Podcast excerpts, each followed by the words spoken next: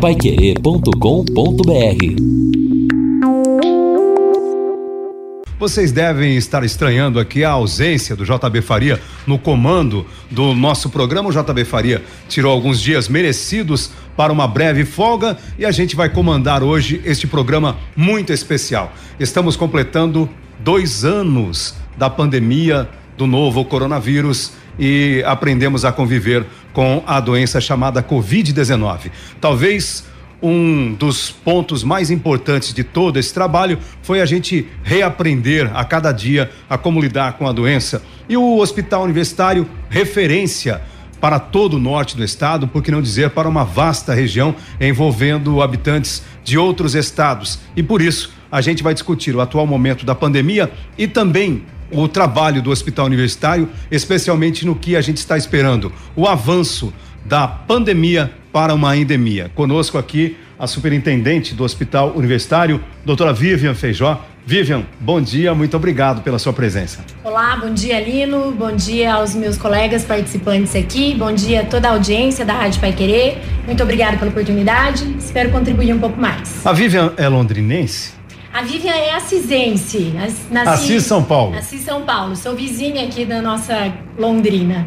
Bom, e temos aqui também a coordenadora médica do Núcleo de Epidemiologia do HU, a médica infectopediatra Daniele Ruiz Miyazawa Ferreira. Doutora Daniele, muito obrigado pela presença da senhora. Um bom dia. Bom dia, é, eu que agradeço o convite e espero estar contribuindo aqui com as informações necessárias, né? Que acho que é, é motivo de muita dúvida ainda para a população e para a própria comunidade, né? Em, em relação ao Covid, que é o momento em que estamos vivendo, né? Sem dúvida. E conosco também o doutor Alcindo Cerci Neto. Ele é professor associado de pneumologia da UEL e coordenador de pneumologia do Hospital Universitário, justamente nesse momento em que os pneumologistas foram tanto requisitados. Doutor Alcindo, bom dia, obrigado pela presença do senhor.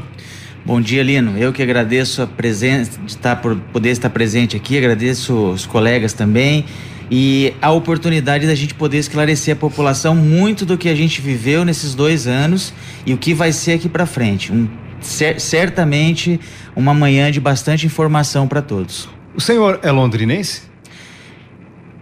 É uma pergunta difícil, porque eu me considero londrinense. Eu nasci em Curitiba, depois eu vou, vi, morei em Londrina, voltei para Curitiba, passei no vestibular aqui e estou aqui há mais de 25 anos. Então, eu me considero um genuíno londrinense pé vermelho. E a doutora Daniela, eu acabei pulando essa pergunta, doutora, é londrinense? Sou, então, também como o doutor Alcindo falou, me considero londrinense, mas eu sou vizinha da Vivian, eu sou marilhense. Ah, de Marília, olha só, uma, uma, parte sul de São Paulo ali, Isso. uma região muito bacana também. E é sempre aquela história, né?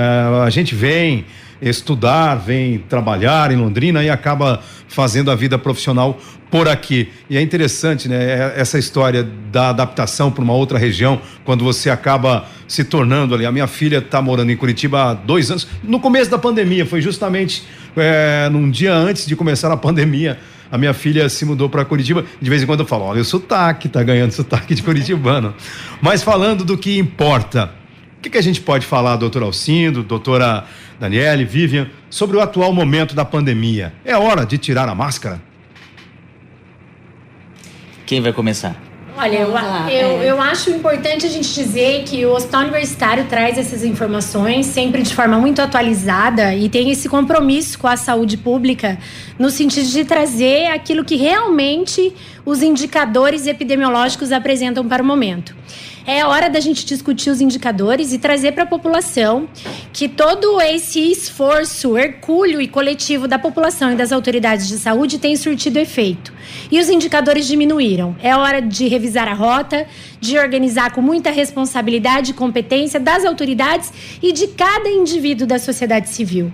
Quando a gente se depara com pelo menos 70% a menos de incidência dessa doença na população. Quando a gente se depara com uma taxa de ocupação de leitos hoje de 30%, onde já chegou a estar 120, 150%, né? 35% nas UTIs, 25% nos leitos de enfermaria, 70% de uma população de Londrina vacinada, 80% de uma população paranaense vacinada.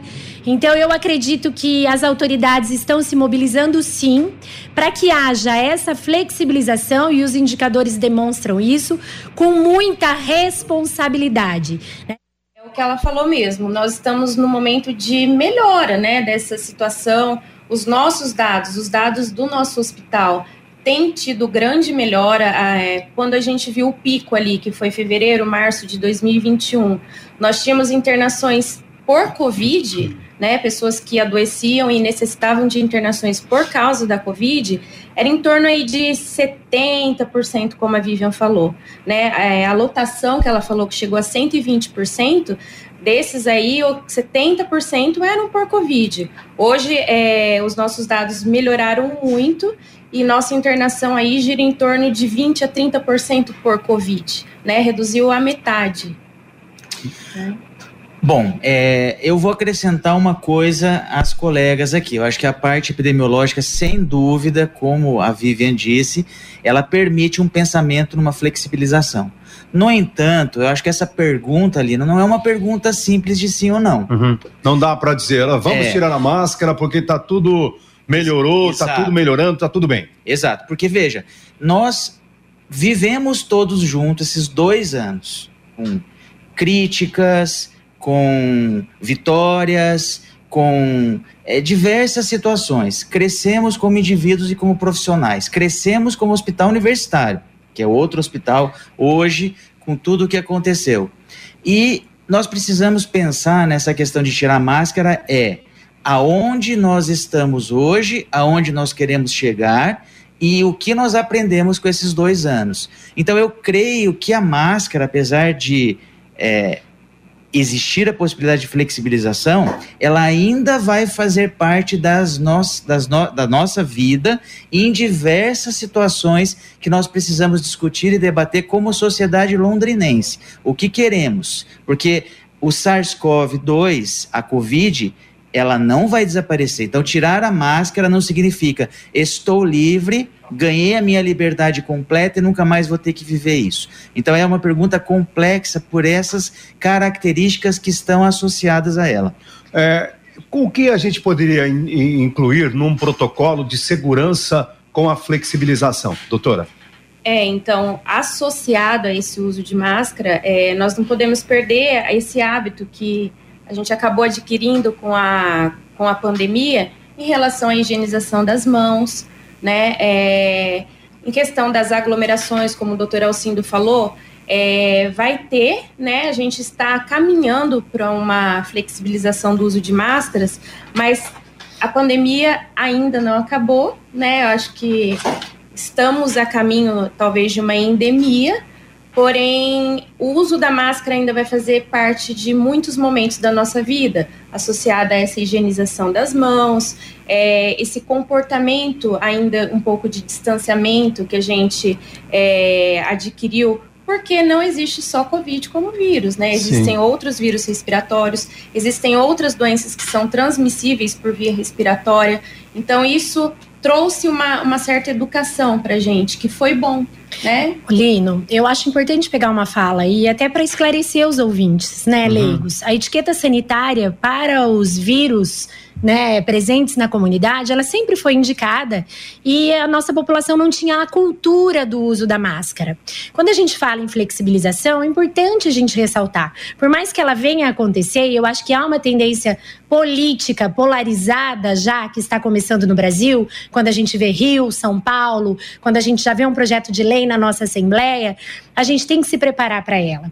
Então, aquele contato de positivo deverá usar máscara. Aquele imunodeprimido que tem uma doença deverá usar máscara. Nós, nos ambientes hospitalares, deveremos usar a máscara. É, então, aquela pessoa que está sintomática com quadro gripal, a gente tem que priorizar o diagnóstico dela e essa terapêutica para que a gente possa proteger o resto da, da comunidade. Então, eu acho que nesse perfil da população, a gente também tem a obrigação de orientar aqui pode ser flexibilizada, mas cada um assumir dentro desse protocolo o seu compromisso. Tô com sintoma, uso máscara, não vou, não aglomero. Locais muito fechados, use a máscara. Ela vai dar um pouco mais de liberdade, mas isso não quer dizer que nós não vamos ter que conviver ainda. A Covid está presente, nós temos que estimular é, a vacina como um plano vacinal nacional obrigatório.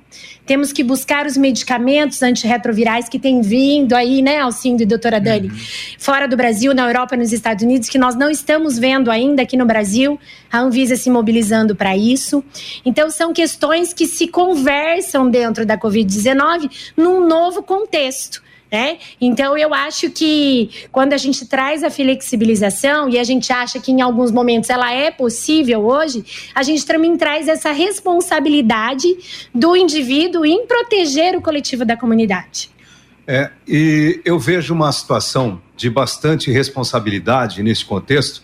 Eu acho que de cada um, sem entrar na polêmica de quem acha que a vacina não deve ser tomada, não vou tomar, paciência mas eu gostaria que vocês falassem um pouquinho sobre no ambiente do HU, qual é o resultado dos pacientes vacinados e não vacinados, especialmente nesta última onda que nós tivemos com a Omicron. O que, que acontece, doutora, com as pessoas Sim. vacinadas e não vacinadas? Então, é, em relação, nós fazemos fotografias, né, que falamos dos momentos. Então, na nossa fotografia atual, como que estamos, como que é o perfil do nosso paciente internado.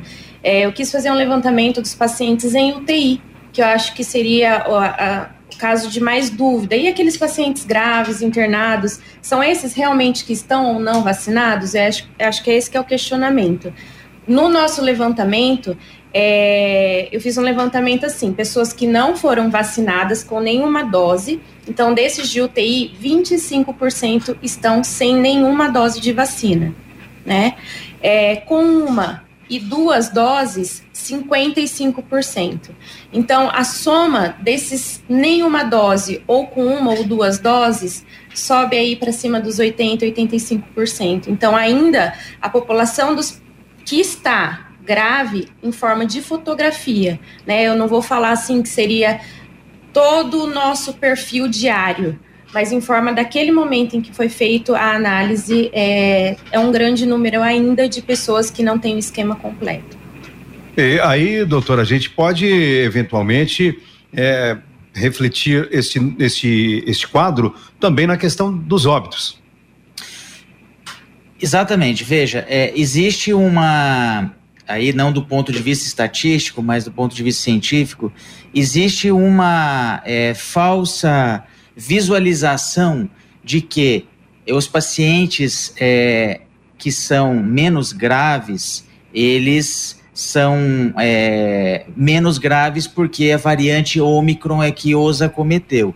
Isso, isso não está inteiramente correto certamente a vacina ela se associa a esse quadro que nós temos hoje de poucos pacientes graves vacinados e poucos óbitos de vacinados, embora isso possa ocorrer não diretamente associado à doença, mas às comorbidades, tá? Então a vacina, de fato, indiscutivelmente, ela mudou completamente esse padrão de mortalidade. E hoje a gente tem padrões de mortalidade em Londrina, né, que são padrões compatíveis internacionalmente com outros estados é, ou países que têm um alto grau de cobertura vacinal. Então a gente tem hoje poucos óbitos, mas é importante é, ressaltar: é, a Covid ainda é uma doença grave, principalmente entre não vacinados, independente de qual é o tipo de variante acometido. Então, é, o óbito, para nós reduzirmos ainda mais o óbito, nós precisamos ainda manter a cobertura vacinal, expandir a cobertura vacinal e manter os pacientes imu imunizados. Isso significa, não sei ainda, mas provavelmente é, é, cotejando com a influenza de doses anuais de reforço da vacina, como a gente já vinha fazendo com os mais vulneráveis no caso da influenza. Então a mortalidade é baixa hoje, graças ao esquema vacinal. É, sim. E, e, falar que a maioria dos pacientes acima de 60 anos, né, doutora Daniele, com duas ou três comorbidades associadas ou mais, né? Porque a pergunta que vem, Lino, normalmente é: ah, mas tomou a vacina e mesmo assim está internado doente. e ficou doente. Então a vacina, então a, a, gente fica numa situação às vezes até, então toda semana a doutora Daniele, como responsável pelo núcleo de epidêmio, faz essa fotografia, né?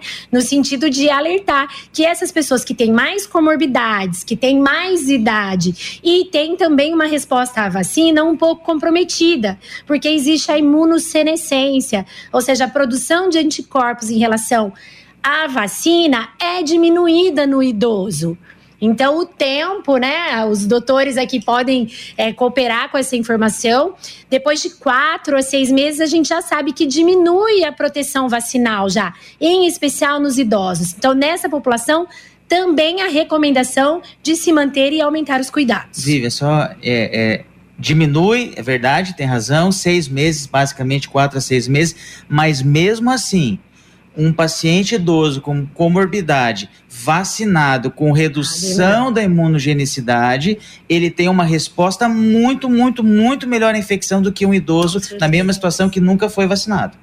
Bom, e é incrível como a variante Omicron, Omicron se alastrou, né? Olha, eu ouso dizer que aqui na Pai Querer, eu acho que 90% de quem não havia sido contagiado acabou pegando e muitos não apresentaram sintomas ou sintomas leves. Por quê?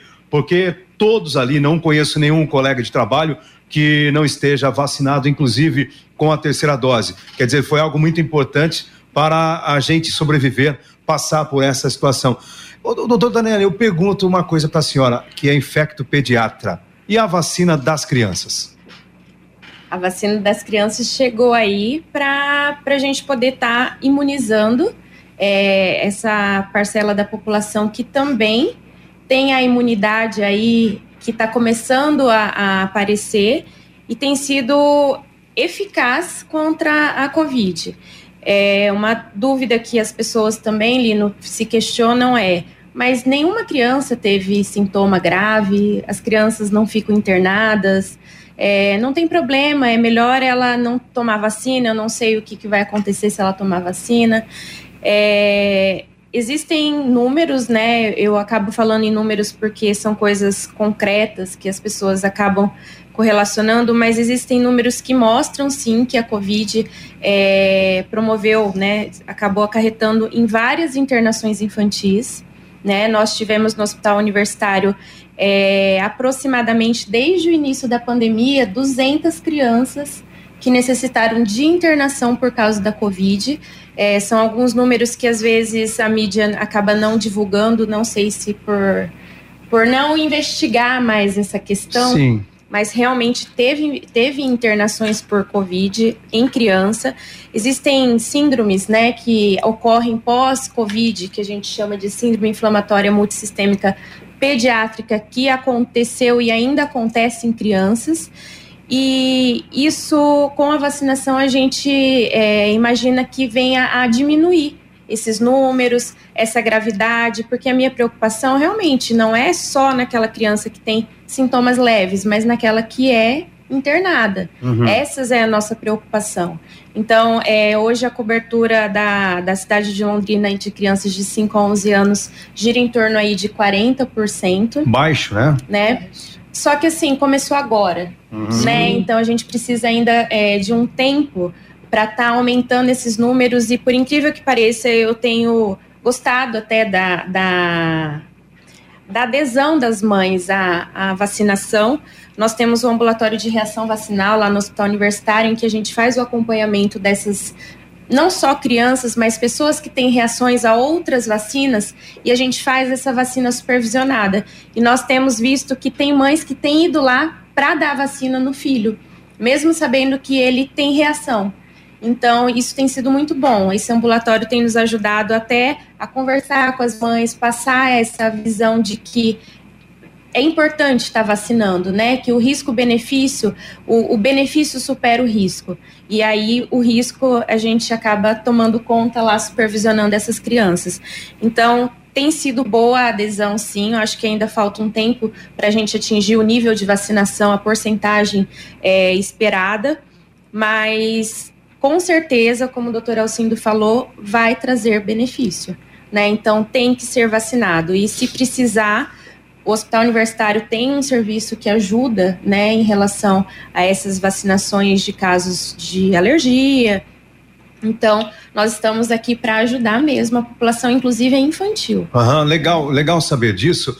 Por exemplo, um pai, uma mãe que tenha medo de vacinar o, a criança, em razão de todas as informações que nós ouvimos, lemos, do que foi divulgado por meio do WhatsApp, muitas notícias falsas, fake news, o HU pode então, se precisar, se alguém precisar de uma informação, como faz? Pode buscar uma, um apoio, uma consulta com vocês? Então, nós somos um hospital terceir, terceirizado, nós somos terciários, né? Nós somos terciários. Então, assim, é, essa criança, esse pai, passa por um atendimento na unidade básica de saúde. O médico de lá vê é, em relação se seria só dúvida ou se há necessidade mesmo de uma supervisão médica. E se houver necessidade, sim, estamos abertos a, a, ao que precisar mesmo. Né? O serviço é para comunidade. Uhum. Doutor Alcindo, a partir deste momento, a gente já pode imaginar que estamos caminhando para uma situação de endemia? A pandemia está chegando ao final? Olha, na minha visão, diante das estatísticas que nós vemos no nosso microambiente, que é o hospital universitário, ao conhecimento que eu tenho pessoal, eu creio que sim. Eu acho que nós estamos nos caminhando para uma endemia e vamos ter que conviver com a Covid como convivemos com a influenza, com a H1N1, com a dengue, dentro das, dessas proporções, né? E isso é, tá aí, todo mundo vê, os casos de Covid ainda tem, e, e, e, graças a Deus nós conseguimos atingir o objetivo maior, que era que pessoas não morressem, né? Diminuir a gravidade.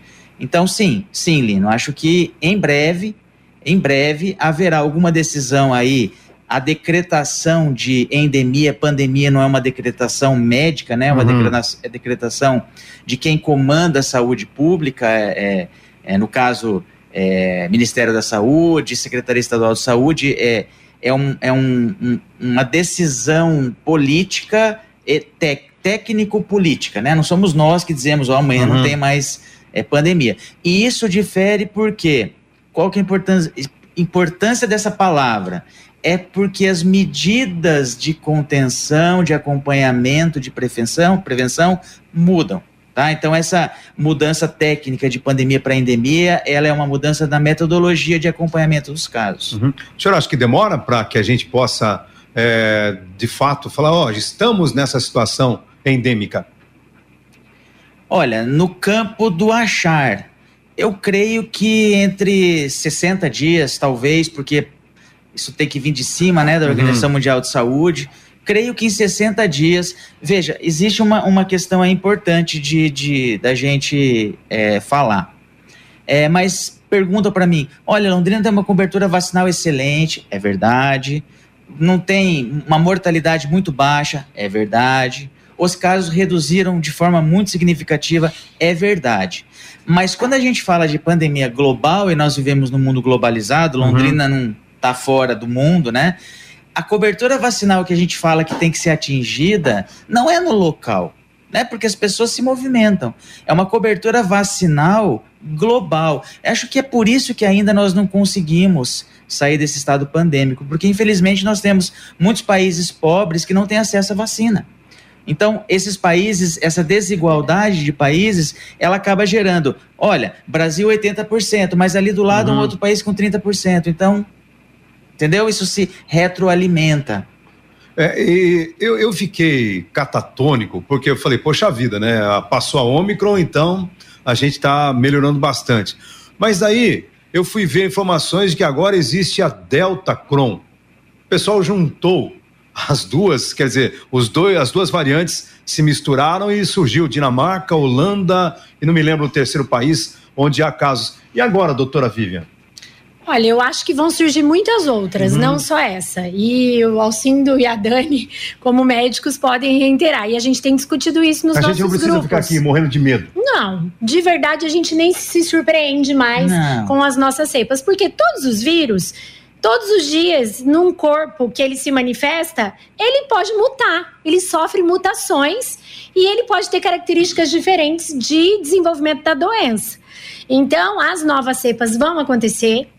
Acho que essa questão da proteção que o doutor Alcindo falou é muito importante porque a atualização das vacinas deverá acompanhar essa mutação da uhum. cepa. Igual então, não se surpreenda com esses nomes e com esses novos casamentos virais. Eles acontecem todo dia a partir do momento que ele entra no organismo e sofre uma mutação, podendo ter características diferentes. E quero fazer um link com a sua fala, quando você disse que todo mundo aqui, a gente viu aí a Omicron altamente infectante com uma característica bem diferente de desenvolvimento de sintomas de quadros respiratórios de nível superior, né, doutor Alcindo, como pneumo aqui coisas que a gente via diferente na Delta antes. Uhum. E essa manifestação também, ela fez com que a gente entendesse e caracterizasse mais ela como Ômicron.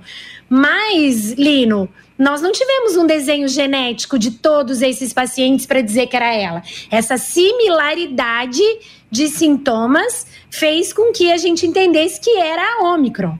É, então, se é Omicron, se é Delta Cron, se vai vir uma outra, é, uhum. a gente tem que manter a mesma linha de acompanhamento. E essa questão das doenças ativas, essa questão da alta contaminação, tem um número importante trazer aqui na nossa roda. Nós fazíamos os exames para grande parte da nossa região. E nós temos que lembrar que nós somos a segunda maior região do estado do Paraná. Nós chegamos a fazer 300 exames no nosso laboratório, com uma taxa de positividade de 40% a 45%. Hoje nós fazemos em torno de 70 exames e uma taxa de positividade da doença de 6,6% na última semana. Isso é muito bom.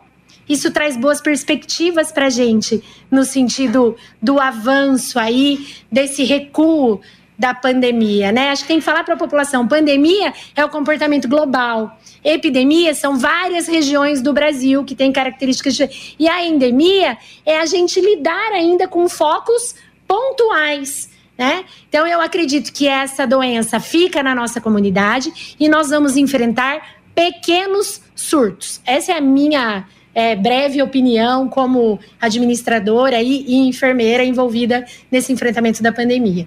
Bom, eu percebo que vocês estão relativamente mais tranquilos em outros momentos. A, a doutora Daniele não, mas o doutor Alcindo participou conosco, a, a, Vivian também, em vários momentos que nós discutimos a situação da pandemia, do HU. E, claro, foram entrevistas até mais tensas. Como foi para vocês, profissionais, trabalhar em meio a toda esta loucura que foi causada aí pela pandemia no ambiente hospitalar, com pessoas chegando, a superlotação, de repente um índice de óbitos além daquilo que se imaginava? Olha, eu acho que todo profissional de saúde, todo, todo auxiliar de enfermagem, até quem trabalhava na limpeza numa UBS, no hospital universitário, enfermeiras, todos têm uma carga emocional e um trauma, vamos colocar assim, até, até eu me emociono quando eu começo a uhum. falar sobre isso. Porque é, o que nós vivemos nesses dois anos. Nossa, eu tô lembrando uma primeira entrevista que eu dei é, para falar de quando terminaria o pico. Isso em abril e maio de 2020. Ah, mas o pico era para ser lá, mas então a gente vai manter fechado. E depois, assim, é, várias situações de alta mortalidade, depois de recuo e de discussões, e, de, e, e assim, é, altíssima carga emocional para todos os profissionais. Foi muito difícil para nós todos. É, a Vivian, por exemplo, imagino, imagino ela, as demandas, né? Uhum. Medo de faltar oxigênio, medo de faltar medicamento e nunca faltou.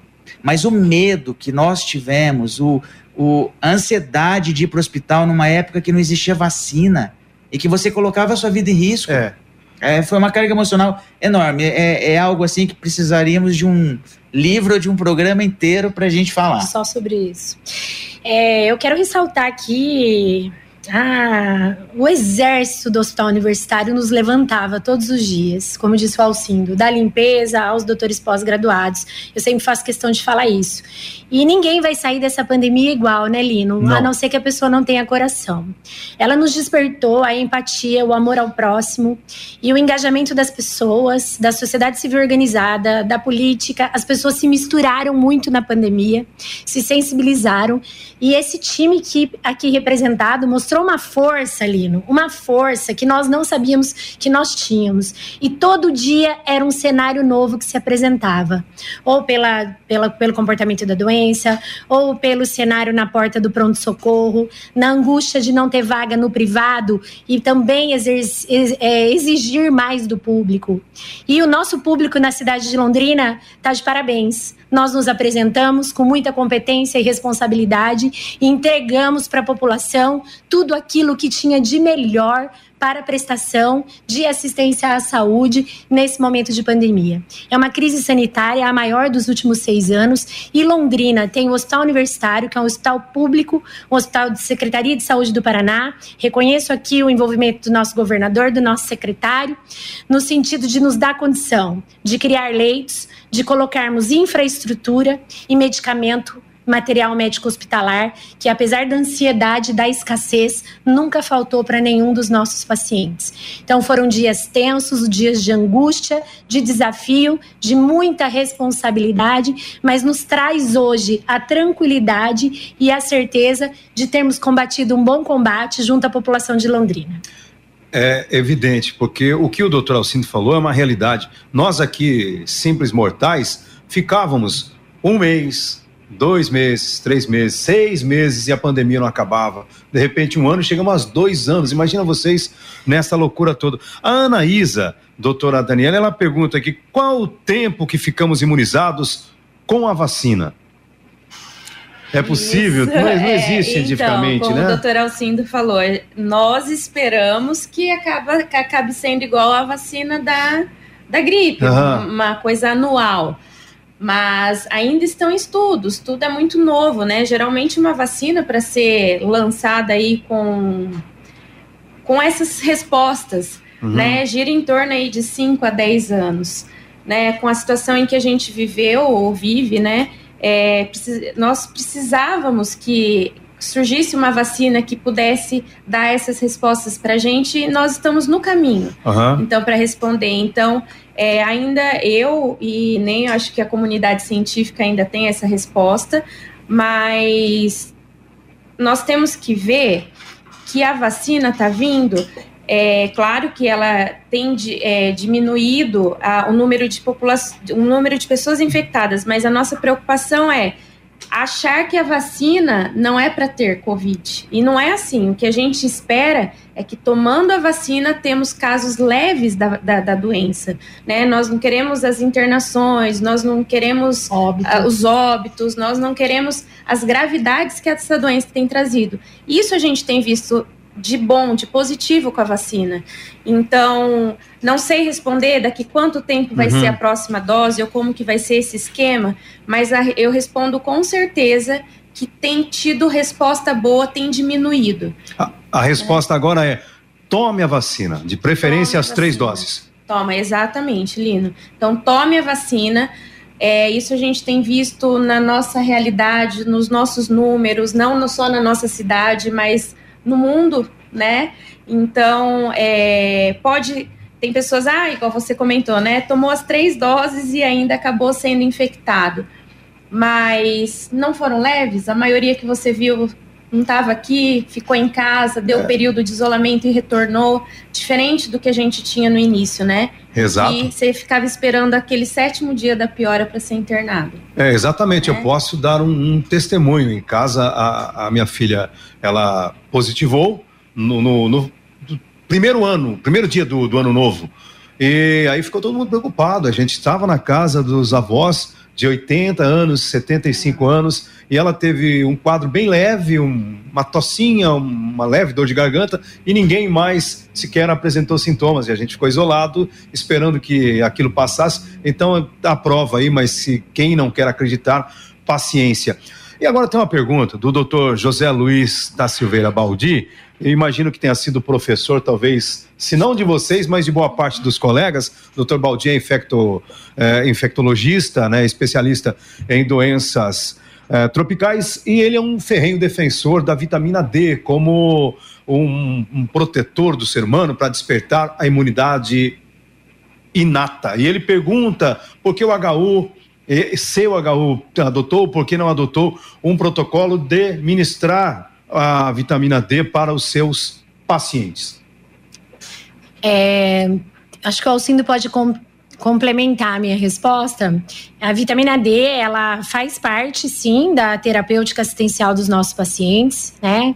É, não tivemos um projeto específico Todas as propostas foram discutidas através de um comitê chamado GT de Fluxo Covid, que o Hospital Universitário criou, com várias representações da pneumologia, da infectologia, do laboratório, da urgência e emergência, da UTI. Nós temos um time robusto de mais de 30 pessoas, entre médicos e profissionais da área da saúde, que compuseram esse time. E todas as deliberações eram a partir das evidências científicas e da validação desse time.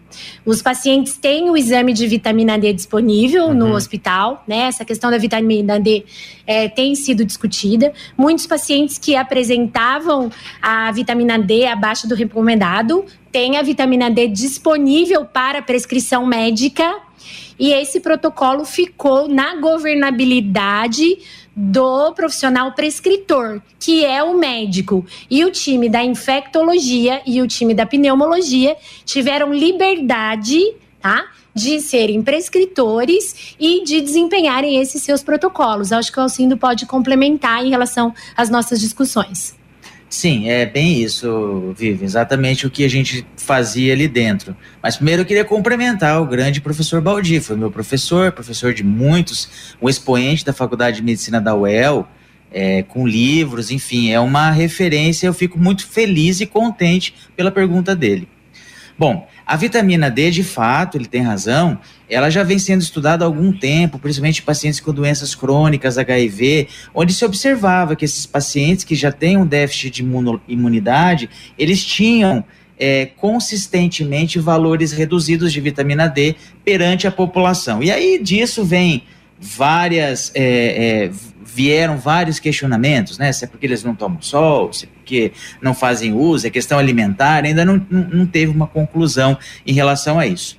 Mas de fato, é, é não no paciente que, no, que chegava a nós, o que era realizado era existia uma vitamina D baixa ela era reposta. Veja que a reposição de vitamina D, ela não vai conseguir ser realizada no paciente que está internado. A gente pode repor, mas assim, é, é, a reposição nem sempre ela vai chegar nos níveis normais com o paciente internado, porque ele já tem uma é, doença aguda, o sistema imunológico está superativado, é, é, é, é, é, consumida a vitamina D, porque é um cofator importante aí na, nas respostas inflamatórias imunológicas, é, agora, na, na, no estímulo imunológico da vitamina D dos pacientes da população geral, eu não saberia dizer, porque no hospital universitário uhum. no, a nossa conduta foi essa, né? Já então, chega assim, grave já o chega paciente, grave né? o paciente, Moderado já grave. chega internado, então assim, é, dosando e ela sendo é, baixa, se repõe, mas essa reposição ela não vai acontecer uhum. de uma forma como no paciente ambulatorial, que está na sua casa, que está na comunidade. Que, por exemplo, eu posso tomar um, uma dose, uma superdose de vitamina D para fazer esta reposição de maneira mais rápida, mas eu não sei se um paciente na UTI não pode tomar uma dose alta de vitamina D, pode ser um risco para ele? É, a vitamina D, ela, ela tem é, é, ela, ela se conversa com outros fatores ali, como uhum. vitamina K e outros tipos de, de fatores ali do paciente. Então, é, não, não me recordo de ter um estudo de reposição hiper rápida de vitamina D em pacientes agudos, in, infectados, com uma reação inflamatória sistêmica, que é o que a gente tinha lá no HU, né? Não me recordo de, de ter isso, mas Doutor Baldi, se o senhor tiver alguma coisa, manda pra gente, a gente vai analisar que de fato, se tiver algo, o senhor sempre esteve à frente, né, parte científica aí, a gente vai analisar e se tiver alguma evidência, certamente eu vou propor a, a, a Vivian e aos demais colegas no HU para que a gente possa adotar esse protocolo. Mas eu não, não conheço na, na fase aguda é, esse tipo de, de conduta. Vivian, as perdas no hospital universitário ao longo da pandemia entre todos os profissionais, é, foram muitas perdas? Não. É, eu, eu considero que uma perda já é muito, né? Exato. Porque nós estamos falando uma, de uma doença que tinha muita perspectiva de ter sido evitado antes, né? E nós tivemos algumas perdas, né? Acho que foram quatro. É, nós tivemos mais de 2 mil funcionários e seus contatos notificados e em torno de 300, é, 300 e poucos funcionários que confirmaram a doença. Felizmente, a maioria desses tiveram alta, né? E estão trabalhando é, bem, com saúde, sem sequelas. Algumas perdas entre técnicos de enfermagem, né? Tivemos um técnico de laboratório logo no começo da pandemia. E isso impactava demais, né? Ou colegas de saúde de outros serviços também. Então, qualquer perda que aconteça, né, Lino? Ela é extremamente. É é, difícil de ser lidada Exatamente, no dia a dia. Né? E no começo da doença, nós tínhamos muito medo do desconhecido. E nós, profissionais da saúde, não tivemos a opção de ficar em casa e nos proteger. Nós tínhamos a obrigação de nos apresentarmos para o enfrentamento e terapêutica desses pacientes. E, e, como vocês fizeram, ainda fazem, né? Agora um pouco mais tranquilidade em razão da vacinação, etc. Mas no começo, porque você passa lá, não sei, faz um plantão de 18 horas, 24 horas, num ambiente onde havia e há diversos pacientes infectados, e depois para ir para casa, encontrar o filho, a filha, a mãe, o pai, o marido. É, é, é exatamente isso, Lino. É, no início, como a Vivian falou, é, que era o desconhecido, a gente fazia um plantão, né, Vivian, doutor Alcindo, e o que, que a primeira coisa você pensava? Que medo de voltar para casa. E agora? Por isso que é, não foi o meu caso, mas conheço muitos casos em que as pessoas iam para hotel. Teve hotéis, né, que acabaram fechando para receber profissionais de saúde. Eu, no meu caso, eu voltava para minha casa, mas a minha mãe, meus pais que são é, mais velhos, eu fiquei meses sem poder ver, só ligava. Eles são daqui da cidade também. Então, esse medo ficava, né, em relação a esses casos, porque parece que estava taxado, né? Pega, não vai sobreviver, principalmente as pessoas idoso, mais né? idosas. Né? No primeiro é. ano, né? Então, assim, se tinha muito, muito medo mesmo. Hoje, é claro que com as medidas de máscara, de lá, higienização das mãos, né, as medidas sanitárias, eu, né, acabo indo mais ver meus pais, eu tô a gente está caminhando para uma rotina é, um pouco mais normal do que se tinha do primeiro ano, né? O primeiro ano de pandemia foi tudo muito desconhecido, né? Então tudo quando começou, eu lembro que eu andava pela rua, parecia que a rua estava morta, não tinha ninguém na rua. Né? Olha só, tem dois elogios para vocês aqui. O nosso ouvinte Carlos Fiorati, ele diz: "Não tem como ouvir os relatos desses profissionais e não ficar emocionado. Estes verdadeiros heróis, sempre a nossa gratidão. Eu estendo aqui esse cumprimento a todos os profissionais, não só do HU, mas todos os profissionais de saúde que estiveram na linha de frente. Agora tem um segundo aqui, Vivi. Eu acho que ele também está dizendo gratidão, abraço, é, bom dia, parabenizo esse grupo que representa muito bem a força do HU esse momento tão difícil das nossas vidas. É o doutor Luciano Feijó. Para quem não sabe, doutor Luciano Feijó, um abraço para o senhor, obrigado pela nossa ah, é, amizade e companhia sempre aqui na Pai Querer. É o marido da doutora Vivian.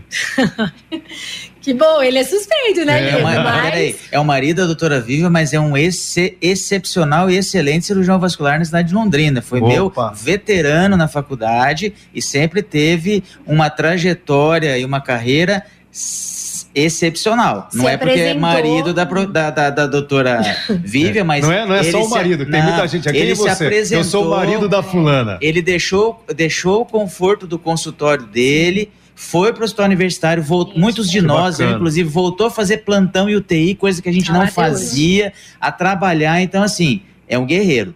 Que legal. E a Vilma Mâncio ela também cumprimenta a Vivian, né? Já que nós estamos aqui na rasgação de seda. Ela disse que trabalhou contigo no Hospital do Câncer, é isso? Sim, Ele, sim. Ela elogia você, é um profissional muito competente e parabeniza a todos também pelo trabalho.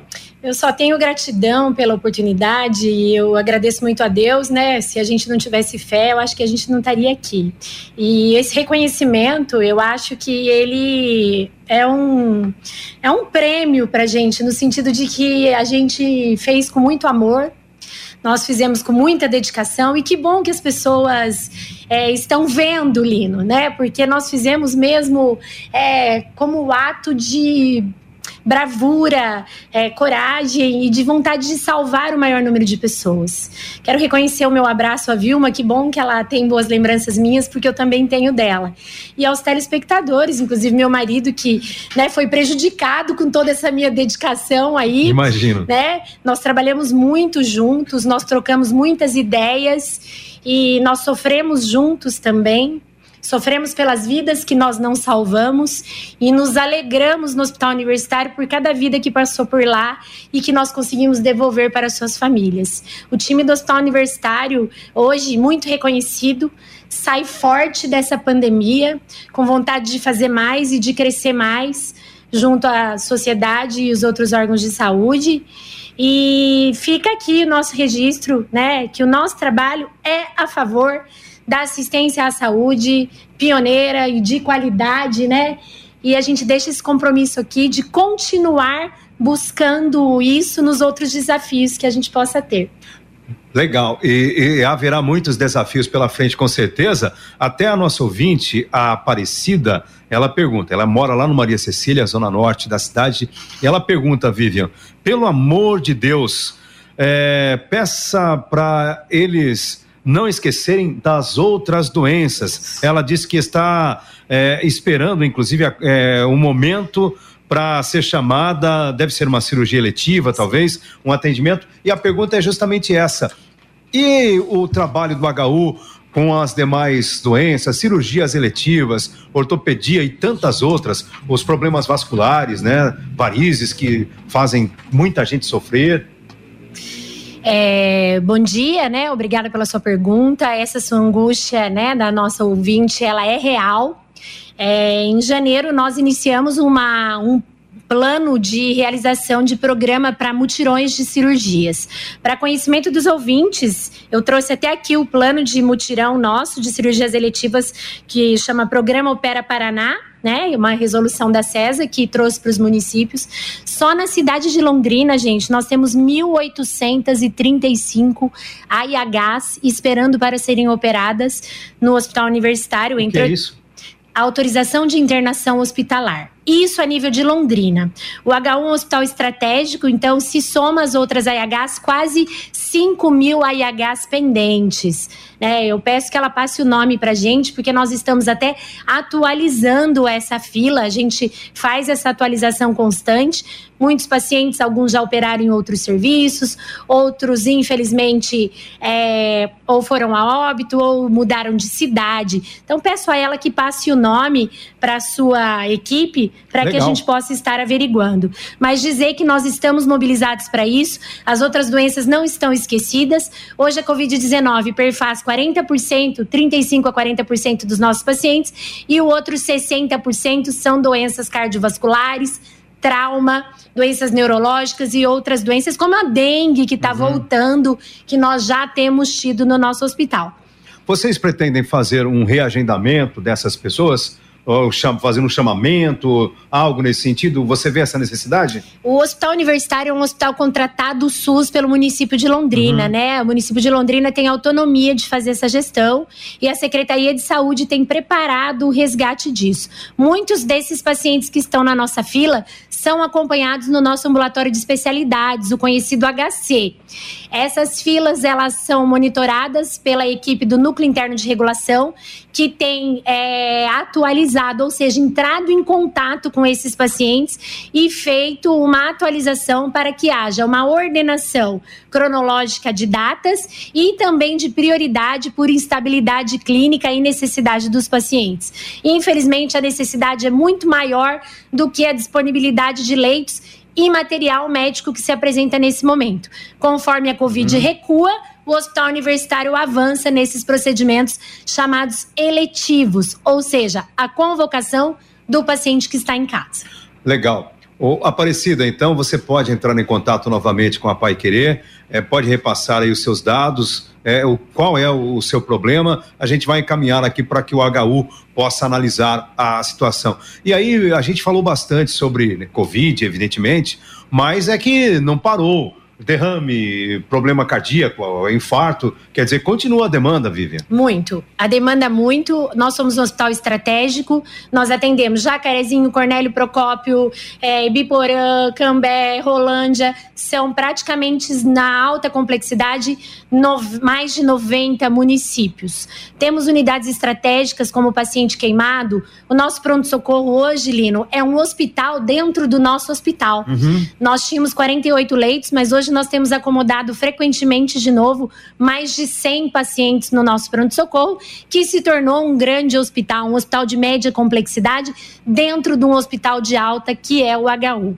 Temos a felicidade de termos ficado com esse legado da pandemia, que ainda está em curso, mas que é equipamentos à disposição, um leito de UTI que é cessado hoje por um doente mais, de forma mais breve. O HU ganhou nos últimos dias 30, pedido de 35 leitos a mais de UTI a serem credenciados e 15 leitos a mais autorizados pela Secretaria de Estado, ou seja, 50 leitos de UTI a mais é, disponível na rede SUS. O trauma não para, os acidentes de moto, carro, facada, né? A, a vida precisa voltar para que a parte social precisa ser resgatada, né? Social e econômica.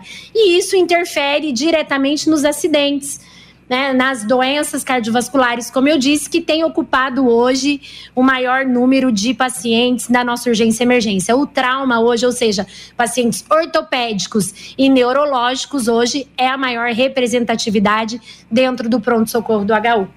Queria fazer uma, uma parte, Lino, além dessas questões de procedimentais e de procedimentos cirúrgicos, é, acho que as urgências, emergências, cirurgias oncológicas, à medida que era possível, elas continuaram sendo realizadas, né? Cirurgia de alta complexidade, oncológica, de urgência e de emergência. Nosso problema está nas cirurgias eletivas, né? Aqueles procedimentos eletivos e naqueles pacientes que perderam o segmento dos da parte ambulatorial. Mas eu queria lembrar que a parte de toda essa imensidão de pacientes que o Hospital Universitário atende, nós ainda temos um outro contingente de pacientes que entram no sistema agora, que são aqueles sequelados da Covid, do Nossa. chamado Covid longo, né? Então nós temos mais uma legião de pessoas que é, por algum uh, de alguma maneira tiveram sequelas ou neurológicas, respiratórias ou musculares e que elas vão compor toda aquela demanda que já era represada e que já estava em atendimento, um a mais os nossos ambulatórios. A gente vê isso assim, os ambulatórios de pneumologia não chegaram a fechar durante a pandemia, a gente continuou atendendo por conta da, das doenças respiratórias serem importantes é, dentro do contexto da, da Covid, mas assim, hoje a gente vê que quase todos os dias nós recebemos nos nossos ambulatórios lá, sem contar os ambulatórios específicos de Covid longo, que foram abertos pelo Hospital Universitário lá no HC, né? Temos seis, cinco ambulatórios por semana, geralmente lotados de pacientes que chegam lá com sequelas. Esses pacientes ainda povoam os outros ambulatórios, e são pacientes complexos, é, com é, doenças cardiológicas, vasculares. É, vasculares, pneumológicas, embolias pulmonares enormes com sequelas, é, doenças obstrutivas e que tem mais esse contingente que a gente vai ter que dar conta nos próximos anos que vão entrar no nosso sistema de saúde como doentes, doentes crônicos. Vulgarmente falando, é a sequela do Covid, uhum. né? E muitos daqueles que saem da unidade de terapia intensiva com internação prolongada, que são internações de 40, 60 dias ou mais, e nós tivemos muitos que felizmente saíram, né? Eles são acompanhados por essa equipe multiprofissional, então foi mais um serviço que a gente saiu na frente e criou para a população, que tem uma equipe multiprofissional entre psicóloga, nutrição, fisioterapia e laboratório. E eu acho que o grande diferencial também é esse, né, doutor Alcindo? Que a equipe se reuniu e criou esse projeto para que a gente pudesse dar essa resposta. Porque a Covid e suas sequelas hoje, Lino, você se recuperou de uma doença pulmonar recentemente, Sim. ela deixa, ela impacta na qualidade de vida da população. E nós também temos, na média complexidade, a responsabilidade de ajudar esses pacientes a se reabilitar. Então é mais uma doença que fica posta e que traz isso, essa sequela e essa sobrecarga para o serviço de saúde pública. Ela precisa ser pensada pelas autoridades de saúde a maior como uma doença de enfrentamento aí contínuo. Olha, muito bacana ter vocês aqui com a gente discutindo um assunto tão complexo e tão importante. Vivian Feijó, muito obrigado pela sua presença aqui. Parabéns a todos lá no HU pelo trabalho e que vocês continuem aí firmes nesta luta. Olha, eu só tenho a agradecer à Rádio Pai Querer por todo o apoio nesses dois anos de pandemia. Recentemente, nessa semana, fizemos dois anos, né? Sim. Aniversário. Estamos vivos, estamos bem, estamos com vontade de continuar fazendo. É, entregamos, né, um serviço aí, como eu disse, que nos dá muito orgulho. Eu só represento um coletivo de praticamente 3 mil pessoas.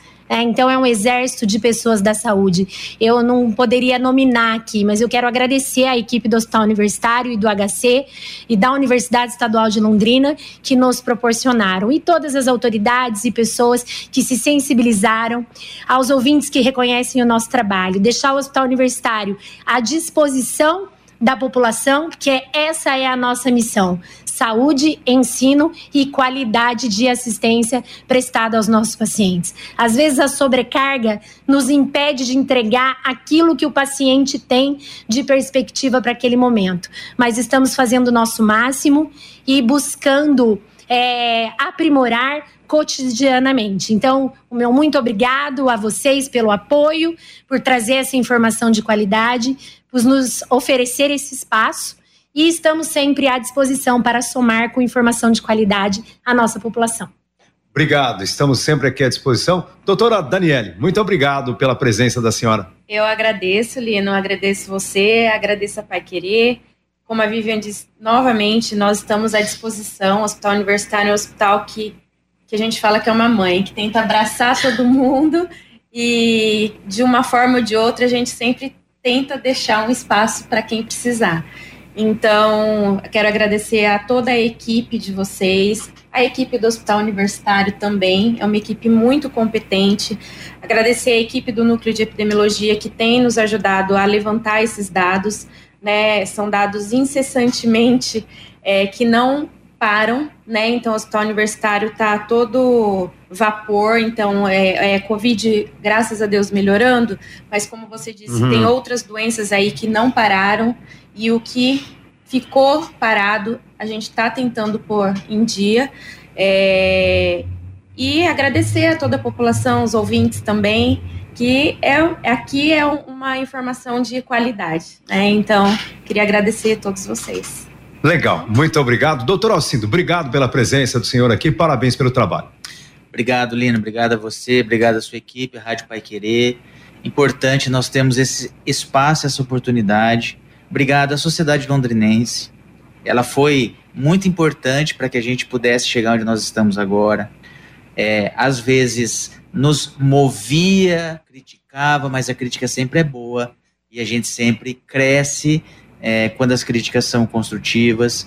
Não poderia nominar ninguém no estado universitário, porque, como a Vivian disse, é uma legião de pessoas com objetivo comum, que é sempre a promoção da saúde e, e dar o melhor tratamento, hotelaria possível para aquele paciente, com às vezes com recursos pequenos, mas com muito amor. Acho que o amor ao nosso tratamento, ao nosso, aos nossos pacientes, eles suprem bastante às vezes as restrições financeiras que a gente tem para poder fazer mais. Enfim, agradeço as minhas colegas, é sempre um prazer estar com vocês duas aqui. É, a gente aprende de escutar também e da força que as duas têm e estamos à disposição sempre que precisarem por algum tipo de informação. Estamos aí. Bom dia. Muito obrigado, é, obrigado a todos, obrigado a você que esteve conosco e a Pai Querer sempre procurando trazer é, esse tipo de debate no sentido de ajudar as pessoas a entenderem o que está acontecendo. Paiquerê.com.br